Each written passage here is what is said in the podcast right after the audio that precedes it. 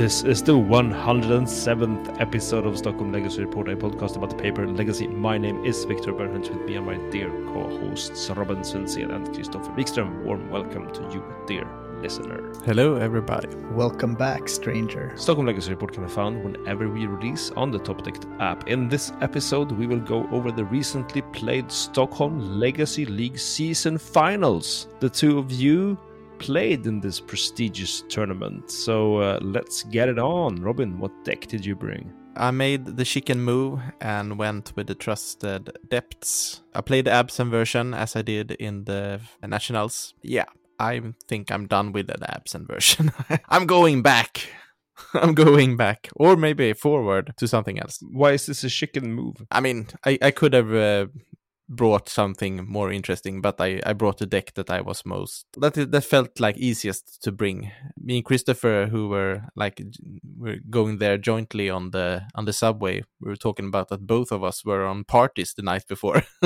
That's right. So we're a little bit hangover, not really in the best clearest of mind, perhaps. So I, I thought uh, I have to rely a little bit on like the backbone and just playing something that I know. I see. So Christofer, did you make a similar familiar choice? Yeah, I went to uh, 60 card Aluren and I made uh, some some interesting choices, but it's pretty stock.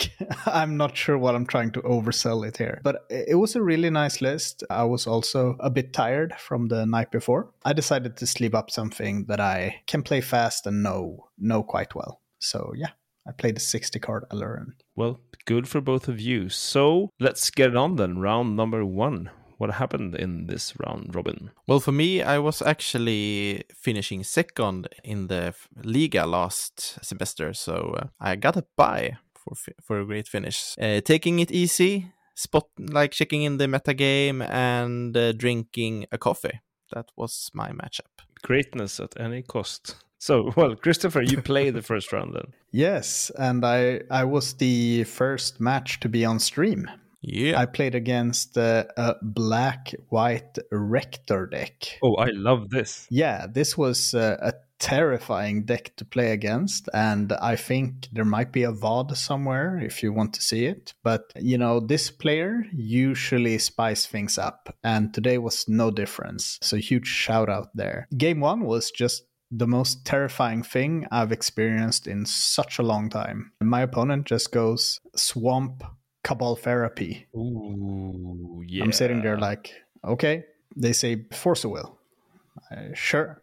I reveal my hand, no force of will. I might have been on the play even, but still, I just reveal my hand. And then they go petal, petal, dark ritual, arena rector. What? Flashback. and then flashback that therapy oh. and put an oh. Ugin into play. I count that as a turn one kill. Yes. Because yeah. yeah, like I could I could theoretically win from there, you know, get to four lands, play a lure and do your thing. But my opponent got to ultimate Ugin and, you know, just put in all sorts of creatures like opposition agent, initiative creature, and I was just sitting there like I, I, I uh, let them resolve the Ugin because I just wanted to see what they had in their deck going into game two. So I lost game one. game two, I played a, you know, low and slow. It's like Texas barbecue, maybe not Texas, but it was barbecue, like those low and slow. You just play some creatures out, you interrupt what they're doing, and eventually I just start beating them down with Uro. Game two, like this time around, I'm a bit more scared I'm thinking about what lines that I can take to not get blown out. But in time, an arena rector gets in there. I found this opening where I could uh, a uh, Phyrexian tower, which felt really great because they had to use it to play the rector. Nice. But then I can't remember exactly how. But yeah, they found they found a way. you know, life finds a way. life finds a way indeed. And they they got to get that Ugin into play again, but this time around, I'm sitting with an Aether Channeler in hand. Ooh. This might even have been game two. You know, my mind is foggy. It was game one. In the last game, I just get completely stomped eventually. I'm sitting there just trying to dig for a combo kill or anything, but I don't get there. So 01. It's not a great great way to start the day, but to this spicy of a deck, I have zero complaints. Yeah, I was just gonna say losing losing to turn one Ugin. You you almost want that to happen to reward this bold choice of deck. Yeah, like I was just like you're you're worth it. Like you just live your best life, kill me, and they did. Well, that puts us in round two, where, of course, Robin, since you are awarded a buy, you're 1 0, and you now get to play Magic. Yeah, and I'm paired up against a Jeskai deck. In the first game, I have a, quite a quick Safekeeper, which is always good against a Jeskai deck. So I lean into the, the quick Marit Lage plan. And frighteningly, when I make Marit Lage, he responds with Dress Down, which is one way to fight through the Sylvan Safekeeper. But he is also reliant on drawing Swords to Plowshare, it turns out, and he bricks on it, and I get to kill him with Marit Lage. Then my memory is a little bit foggy, but the second and third game, he just steamrolls me with having answers to everything, and I don't get to do anything powerful at all. And I lose quite quickly one and two. Right. You, Christofer, did you get to redeem yourself after your uh, epic loss in match one? Yeah, I'm uh, I'm up against Jeskai control as well. This is a matchup that I think is pretty good for Aluren. It ends in in two games where I just slowly and methodically grind them out. And it's having things like Narset and and stuff like that can really make the grinding aspect harder, but they have to watch out for creatures and the combo at the same time. And that can really be stressful for a deck like this. And now, when they have Forth Eorlingas, they do actually have a switch to turn the tide around. But it's also very scary. Like, you can't sit and wait forever because you might end up in a counter war that you lose, or you might make too few tokens that I get to steal the monarch and then just keep it forever, which is also just a nightmare. We end the games uh, 2 0 to me really fun games. So yeah, I'm one on one at this point. Nice, nice, nice. So both of you are equalizing it up. How did round three play out? So I am up against four color Delver deck. So this is quite interesting build, I should say. It's splashing green for Druid and black for Orcs. So quite a mid-rangey version of Delver, I should say. I don't have clear memory of exactly what pans out, but uh, he beats me two and one. One thing that happens is that we have a judge call over a floating mana. oh wow! yeah, I have this uh, quite complicated sequence where I crop rotate and float the mana from like the land that is getting sacked, and then a lot of spells being cast, which ends up with the days. And I'm like, I had a floating mana. And he's like, I haven't heard anything about the floating mana. And we had a judge call. And so that, I think that gets me a little bit uh, off balance and can't succeed to beat Delver in this best of three, which usually is a, quite a good matchup for uh, depths, I should say. But that kind of things happens. I mean, four color Delver is kind of, I mean, I've never been a big Delver player, of course, but I would imagine you wouldn't exactly get more spells to flip your Delver if you move into more colors, or am I just sort of misunderstanding this? I think it might have been Delverless Delver, actually. Like oh. uh, cutting the Delvers to to fit all these uh, more mid-range creatures. I see. One thing that I think is really interesting about these four color Delver splashing you know, black for bowmasters and green for the questing druid. It's like the green splash is usually super light and it's only to cast like the creature version of questing druid. But if you look at the curve, like what they're trying to do, it reminds me of uh, you know Deathrite shaman pace of play, but without mm. the hmm. mana fix. Yep. I think that's maybe Questing Druid and the uh, Dragon Rage Channelers solve some of that. But it's a cool deck, but it's it seems very. I'm not sure if I would splash green to Grixis for that. Then again, I haven't played a ton of Delver recently. All right, so let's move on to you, Christofer. Yeah, my round three's opponent is the Hope. Oh wow. he is on Victor's deck, which is terrifying. He's on Black Red Reanimator. Oh wow. Imagine that deck in an actually good player. Yeah, like I, I almost managed to steal game one, I think. I can't remember exactly, but he got there in the end, and you know, it's very hard to claw back from there. So I board in a ton of cards, but I have to mulligan to like five or f- like four. It's brutal. I need to mulligan a lot. The hope goes like I think a turn one Voidwalker. And lo and behold, that kills me. like Oh my God. it's so bad. but yeah, it it gets there. and I'm sitting there like, oh, I have so many live outs, but you know, it's such a stressful clock. I think I lost O2. It definitely felt like one of those. So I'm actually one and two. All right. So this is a five round tournament, even though you're 16 players to sort of add that extra competitiveness to it. So round four, you both really need to win these games from here on out. Uh, Robin, how do you do? Yeah, and I'm matched up against Jeskai again. Historically, a little bit rough matchup for Naya Depths or Abzan Depths in this case. And this guy is also the one who plays main deck back to basics. At one point, he played four. I don't think he did that today. Wow. the basics, the back to basics are there.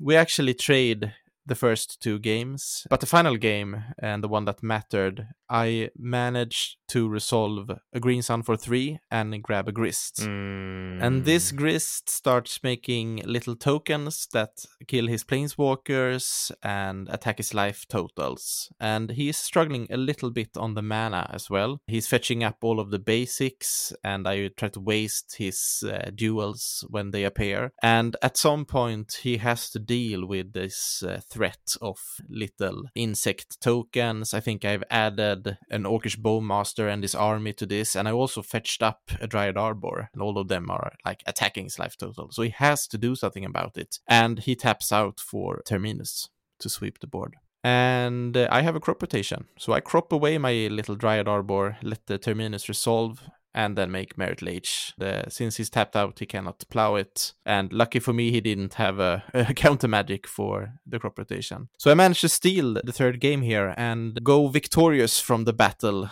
against Jeskai. So I am two and two, and uh, looking forward to the, the fifth game. Wow, that's a really lovely, clutchy crop rotation. Grist is also just a house. Like it's so hard to deal with. Yep.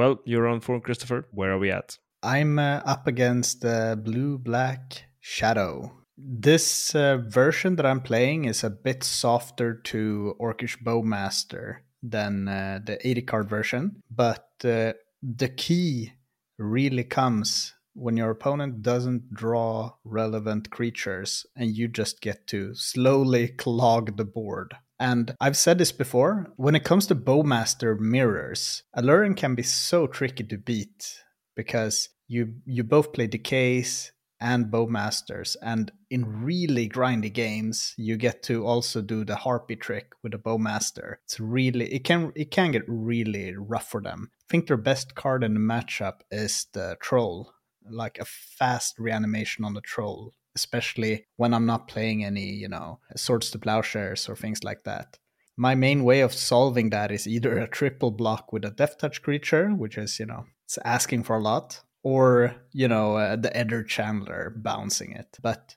another game plan is just playing Aluren or escaping Uro. Uro is still great in this matchup. So yeah, this was uh, 2-0 and I think a big part of that was my opponent never being able to reanimate a troll. Well, I guess you are both sort of in contention, even though you're sort of two and two, since this is a small number of people and five rounds. So, uh, Robin, did you make it? Well, I'm up against the second depths deck in the room, and uh, this is the player that I managed to be to defeat with the depths in the finals the last season. He was on uh, mono red Stompy, so to say. Then, but has switched to depths since then, and he has a little bit of a brew, I should say, uh, not as a stock list as I have, and I think he his deck is a little bit more fit for grinding. He has two loams, life from the loams, in his deck, and one Urza Saga plus a little package. So he can have a quite strong late game with token making. As you probably know by now by listening to this pod and hearing me talk about the depth mirror, like Marit Lage is usually not a viable strategy at all because you have so many answers for it and it's just card disadvantage to put two lands in your graveyard. We have quite an grindy and interesting game one where I managed to sort of waste away some of my absolutely best cards in this matchup, which is Grist and uh, Excavator. I make an early Grist a little bit too early, I think, because I don't have enough bodies to to protect it, and he he can overwhelm it and kill it. And a little bit later, I'm on the Excavator plan to just recur, recur Wastelands, uh, which is of course strong strategy. Somehow he managed to kill it. Maybe it's a Swords to Plowshare or something in of that fashion. From there on, I managed to to sort of cling back into the game thanks to Knight of the Reliquaries and having them protected with uh, Sejiri Steppes. So it's a super grindy game, and I think it takes like something along the time of 35 40 minutes and we are quite low on clock when i manage to Oh, win wow. that game so i think I, I only need to survive at this point the second game and i have this victory at hand. But somehow we end up in this like stalemate situation where we both have uh, quite a lot of creatures we've traded a lot of resources and uh, i have brought in endurances of course uh, which is very good against his like graveyard dependent creatures but it also recycles some of the lands. And this is uh, like maybe a fault like a weakness to this strategy that that some of the he can like fetch up again with knights and so on. So we actually when we are at time he actually managed to find a Sejiri Steppe which i think have been cycled before. And he, he he managed to make one creature not being able to be blocked by green creatures and attack for lethal. I think it was his final or his almost final attack phase that he had before like the match would be over. And I think I had been a little bit trigger happy on the Sylvan Library card draw in that game as well. It's a weakness that I have. Never heard about this before. It's in the deck to draw cards. yeah, You did exactly what you should have. yeah. So so uh, we actually end up one one there. Pity for me, he was he had a draw from earlier, so uh, he he had a little bit better results than I did. Mhm. And like uh, when evaluating this matchup afterwards, I actually think that I am supposed to more often endurance myself to to like recycle bog, which is a better graveyard hate against them. So like crop away the bog, endurance myself, and find the bog. With a crop rotation, you can do it if Yeah, you hold priority. So that kind of play I think is a little bit stronger because that takes away the cards for good. And usually in this matchup, it's it it comes down to bog superiority, like who can keep the other graveyard in Sure. in check. Very interesting matchup, and a little bit sad that I couldn't win it. One massive thing that I noticed when I uh, looked at the game is the Urza package. The biggest like mirror breaker was Shadowspear. It's brutal in the mirror. So I thought that was just really like it's a really good tech for the mirror. Yeah, It makes it hard to raise and you know knights can get really big and really fast so that was it was it was cool to see that package i think i've seen it a bit when you know green white depths was the de facto deck to play. I think they played a, a Urza package too. So, what about your last round, Christopher? i was up against uh, a Nic Fit deck with the smog combo. My opponent played you know the Nic Fit strategy did some things and then uh, you know when they knew that the coast was clear they green sun for apprentice and just smogged. And i was sitting there like yeah yeah yeah it's it's good it's good doesn't feel great but what can you do? So that was uh, that was rough because this is my uh, tournament uh, like match. I need to win this to to stay in the in contention. And going into this round i think i was the lowest like lowest on the standings of all of the six point people. So i knew that a draw is not like it's it's not a winning strategy either. But you know these are two combo like creature combo decks playing it's not going to be a draw in uh, game two we get to actually play a bit back and forth. We have answers back and forth. And at some point, my opponent, I, I resolve on a Lurin, and my opponent wants to. Uh, I think I play a, some some creature, maybe uh, a harpy, and my opponent answers with an assassin's trophy on the alert. And me being the happy player that I am, says with the trophy on the stack, and then I just put an Acererak uh, on the stack. That's game two. Going into game three, we're both, you know, trying to think how did I lose the first game that I lost? I in game two, I actually surgicaled my opponent to see what I need to play around, and I saw a full playset of opposition agent uh, which is you know uh, the Victor special when he played uh, nom, nom, the, nom. the fit deck because when you get to sack that veteran explorer and put an opposition agent into play before player search, it's just the worst feeling in the world. It's a fantastic feeling. So I knew that I needed to play around that. I think that I cantripped a bit in the beginning and uh, played uh, Strix my opponent did something and played a veteran explorer. No, I didn't play a Strix. I remember I had two mana open. So in their end step, when they had, I think, the green sun for a veteran explorer, I let everything happen, and then in their end step, I abrupt decay their veteran explorer to ramp myself up to four mana. And from here, I untap, play a land, and jam a Lurrus. They force, I force back, and I have three cards left in my hand. It's not a card drawer, it's not a Acererak, but it's Orcish Bowmaster and Harpy. They had like I don't know, maybe maybe they flashed in a Witherbloom apprentice or something, but I pinged them for seven and killed their apprentice and passed the turn. So I have a massive orc army, and whatever creature they play, I can just kill. Like Smog is not going to work. So they die on the following turn mm. because they can't solve this problem. So uh, free too.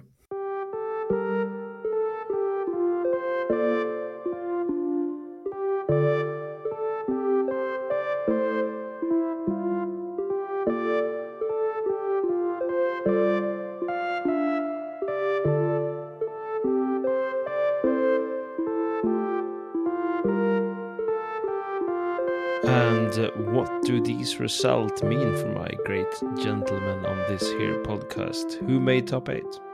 Well, uh, Christofer, of course, made top eight because 3 2 is enough in a 16 person field, right? I ended up in ninth place since uh, I had the the like exact score of two wins, two losses, and one draw. But uh, fortunately for me, uh, the eighth place finisher had to leave to attend to I don't know, something personal he had to do. So I got like paired up to get into the top eight on the eighth place. Fair enough. Certainly not deserving it because I only won one game of magic getting there.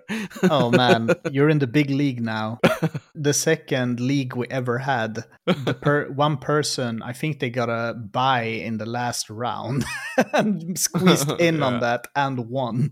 yeah, yeah, and won. It's it's brutal. Well done. How did you do in your quarterfinals, Robin? Well, so I was at eighth place, so I was uh, matched up against like the Swiss winner, and that was no other than the black and white Rector player that beat Christofer in, in, game one because he was on stream all day long and he was just beating player after player. Oh my god! Shout outs here. He was killing everyone. Love to see it. Love to see it. Yeah, big shoutouts. Unstoppable. Yeah, yeah, that was awesome. So I actually was on uh, camera again. No, again for the first time, but he was on camera again uh, after a small short hiatus because he could draw like the the two last games, of course. Then he was the leader, of course, so he should be on camera. Trying to remember the games here. I think in one of the games he goes game one cabal therapy for swords to plowshare hitting my swords to plowshare. And then, as Christofer described, going all in, not on a rector this turn, but on a seasoned dungeoneer. So, like taking the initiative, I think he was on the draw for this place, or if it was his second turn. But I have a, a, a little safekeeper in play.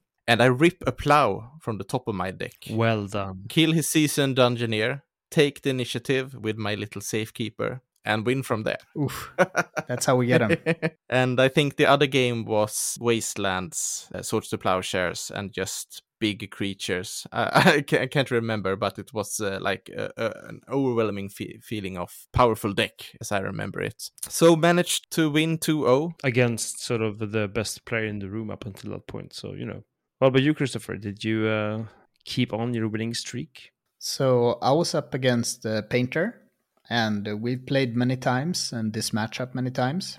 Game one is a pretty pretty fast game, I would say. There are I'm trying to answer things and I'm trying to get to the right amount of mana and I'm setting up real good and then I get milled out.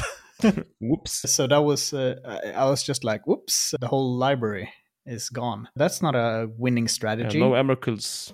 Yeah, no Emrakuls. I think I went for the combo or something because I had to. And I think my opponent could Goblin Engineer a Painter into play and Pyroblast my Aluren on the stack. Mm. And I had no force. So I was just like, okay, it happens. It's not great. So in game two, I have to mull my first two hands because I'm it I'm I, am doing a very poor impression of Oops all spells, but I don't find any lands. So I'm just sitting there like, where did it all go wrong? Yeah, I mull to a six, and my six is pretty decent. It has two Aluren, Harpy, Bowmaster, I think Acererak, and Lance. So I put an Aluren on the bottom, and I play something and pass. My opponent plays land go. I draw a card and it's Aluren. so I'm sitting there, okay, maybe a cantrip would have been good, maybe a creature. I play a land and pass. My opponent plays uh, Urza Saga and Engineer. This is not great. They put Painter in the graveyard, and uh, the Urza Saga represents the other half of the combo. Mm. So I'm uh, getting a bit stressed, but I'm thinking, okay, don't freak out about this. You just need to draw some good cards and get out of this. So take my turn. I draw a card, and it's another copy of Aluren. And I'm sitting there like, mm. I bottomed hmm. one, kept one, and then I draw two in a row. So you so have four, four copies of Aluren in your top nine cards. Yeah, it's that's bad. It's bad. Hey, it's a namesake card. Yeah, I know. It should be great. the player plays it for a reason, right? Yeah. And I think this is a situation where I just have to pass but that's hard. Yeah, I don't win this one. Maybe it's a, a spoiler, but I think I played one spell in game two. Sometimes the wheels really just falls off and the deck didn't want to cooperate. So it happens. I was sitting there just, you know, oh, I boarded in, you know, we talked about this. Well, I talked about this after our nationals episode, where I regrettably took out Seeds of Innocence from my sideboard. right. but not today. Well, I didn't have Seeds of Innocence, but I respected artifacts more. So I actually had the what's its name again? It's the free mana enchantment that makes everything expensive. For artifacts in upkeep, it's like tabernacle for artifacts. Ah, energy flux. Energy flux. I had an energy flux in the sideboard and an oof. I also brought in some surgicals because they're not playing Karn. So it, it felt really great, but you have to perhaps mull to five and keep a better better hand. I was thinking I'm probably one land. Yeah, I had a Coatl, but the wrong colors. You know, it happens. I pick up my fifth to eighth place thing, and then I go to a metal show with pseudo Victor because we were at opposite sides of the room. More on that in the Discord. Yeah, but avenge me, Robin. Yeah, because I'm faced up against this painter player since the round's a little bit longer in the top eight, we also managed to run off to the local gallery and get a little bit of food because this was six rounds, no lunch break. and I was like starving at this point. You had a coffee. I had a coffee, that's true. In the morning. I had a morning coffee, so I shouldn't complain. And also, like, the host was gracious enough to give me a banana between Ooh. two rounds. That was very nice. Maybe that's why I uh, managed to play a little bit better in the top eight than I did in the Swiss. Hashtag Bro Special. Yes. biggest biggest schnitzel in town. Allegedly. Allegedly. All right, I'm up against Painter. If you remember from the Swedish Nationals, I lost horribly to Painter, trying to sort of fight against their combo. This time around, the game plan was different, as like my hands turned out, because I managed to steal two wins, and both of them were on the back of crop rotation into a fast Marit Lage. So I think at least one of them were like land into Yavimaya into a stage and then crop and make a merit lage in his end step. And it was like mulling a little bit and having a little bit of clunky hands with like Fable the Mirror Breaker and other like grindy do nothing cards if you're up against something that's a little bit faster. So super happy about keep playing four crop rotations in this deck because in some matchups you just want to make a Merit Lage as quick as possible and attack with it. And that's what I did. Cool. Well played. Redemption for you, eh? Redemption for Christopher. Yeah, avenged. I'm I'm satisfied. After two to one in the Swiss, you're now playing the finals. Yeah, I'm playing the finals. Again, because we have to remember you're the reigning champion here, right? Yes, so I have a chance to defend the title. Interestingly, of course, I'm up against a player which I managed to defeat in the former championship league. The runner up. Yeah, so the runner up. So he has a chance to also avenge me. And we faced off before, before in the fifth round of the Swiss, so this is the depth player. Mm-hmm. Wow. He's just coming from a super grindy game against Death and Taxes that was super awesome to watch because it was so swingy back and forth with uh, Magus of the Moons and Flicker Wisps and uh, Grists and Knights and Swords Flow. Yeah, I, I watched this game on stream. It was glorious. Yeah, it was super glorious. Unfortunately, I don't think I brought my A game to the finals. I played a little bit of uh, sloppy games. I think game one was fairly decent. I think I made some like a little bit too uncautious attacks with the knight that was really big and uh, when it was unprotected he could like swords it and he had uh, like the knight superiority over my deck in the first game as far as I can remember. In the second game, we had this moment where I had an opportunity to play a knight. I had three lands in hand, but I had recently drawn the safekeeper, and I thought if I just deploy this safekeeper, the knight will be untouchable. Like delaying the knight one turn made it possible for him to fetch up an extra wasteland and double waste me from this three mana to a one mana situation. From there on, I had a hard time getting back on mana, and I never got up to three mana to deploy that knight until much later. when it was a little bit too late. And unfortunately, I also missed the trigger on a flagstone activation, which would have given me an extra Plains. So sloppy play, not bringing the A game to the finals, unfortunately. He be- defeated me 2 0 with his Adept deck. Couldn't uh, make it back to back, but happy with the second place. The match where you got wastelanded with the whole uh, safekeeper in play. I was watching it because I was getting ready for the concert, and your mana that you had left was also a Mox Diamond, which is very hard to sacrifice with the safekeeper yeah. to yeah, yeah. you know protect things. So it looked really grim when I tuned out, but still coming in clutch from the ninth place, getting it to the finals is it's very nice. It's it's yeah. it's of course like even though you got there a bit sort of hopscotching your way through yeah. to the top eight, getting to the finals in that top eight uh, sort of echoes that you also have uh, an A game that you can bring out. So I think you should be very proud of uh, making the finals here. We are at least super proud of you. Thank you for sure. Where where was all of the depths player that I wanted to play against? You were all hiding in the finals. yeah, in the finals. But you know, you have to get there, man. I I'm I feel scammed. Yeah. Didn't even play against scam. Only its uh, little brother. Well, congratulations again, Robin. Well played. And that is all that we have for this episode. In the coming weeks, we'll see some more magic, uh, of course, on this podcast usual, but also a bit of an echo to what it's been previous. I'm working super weirdly and a lot also in the coming weeks, so I will be uh, not playing myself, but of course hosting here and hope to get back into the game when we approach sort of Christmas ish that's when because like every single fucking Thursday is just booked up until so long. It's it's weird. Business travel, personal arrangements, just like it's it's unlucky. But I'm here for you guys. He's not working on his reanimations. He's working on his, uh, you know. I was trying to be clever, but nothing rhymes with reanimations besides animations, and that's the wrong the wrong domain for you. well, anyway, we can look forward uh, surely to some more local heroism from you guys. Listener, do you have a vibrant local scene where you are? We've been invited through our lovely Discord to the mighty concept of Pizza Legacy in the wonderful city of Malmö, and uh, we will, of course, at some point attend this lovely event. We would also like to get similar invitations to other towns where Legacy is played in this fashionable state. So keep them coming in Discord. You can find the link in the episode description. We are also present personally on social media. Robin, where can our listeners talk to you about being a local hero? You can find me on X. I am Jack underscore Bo.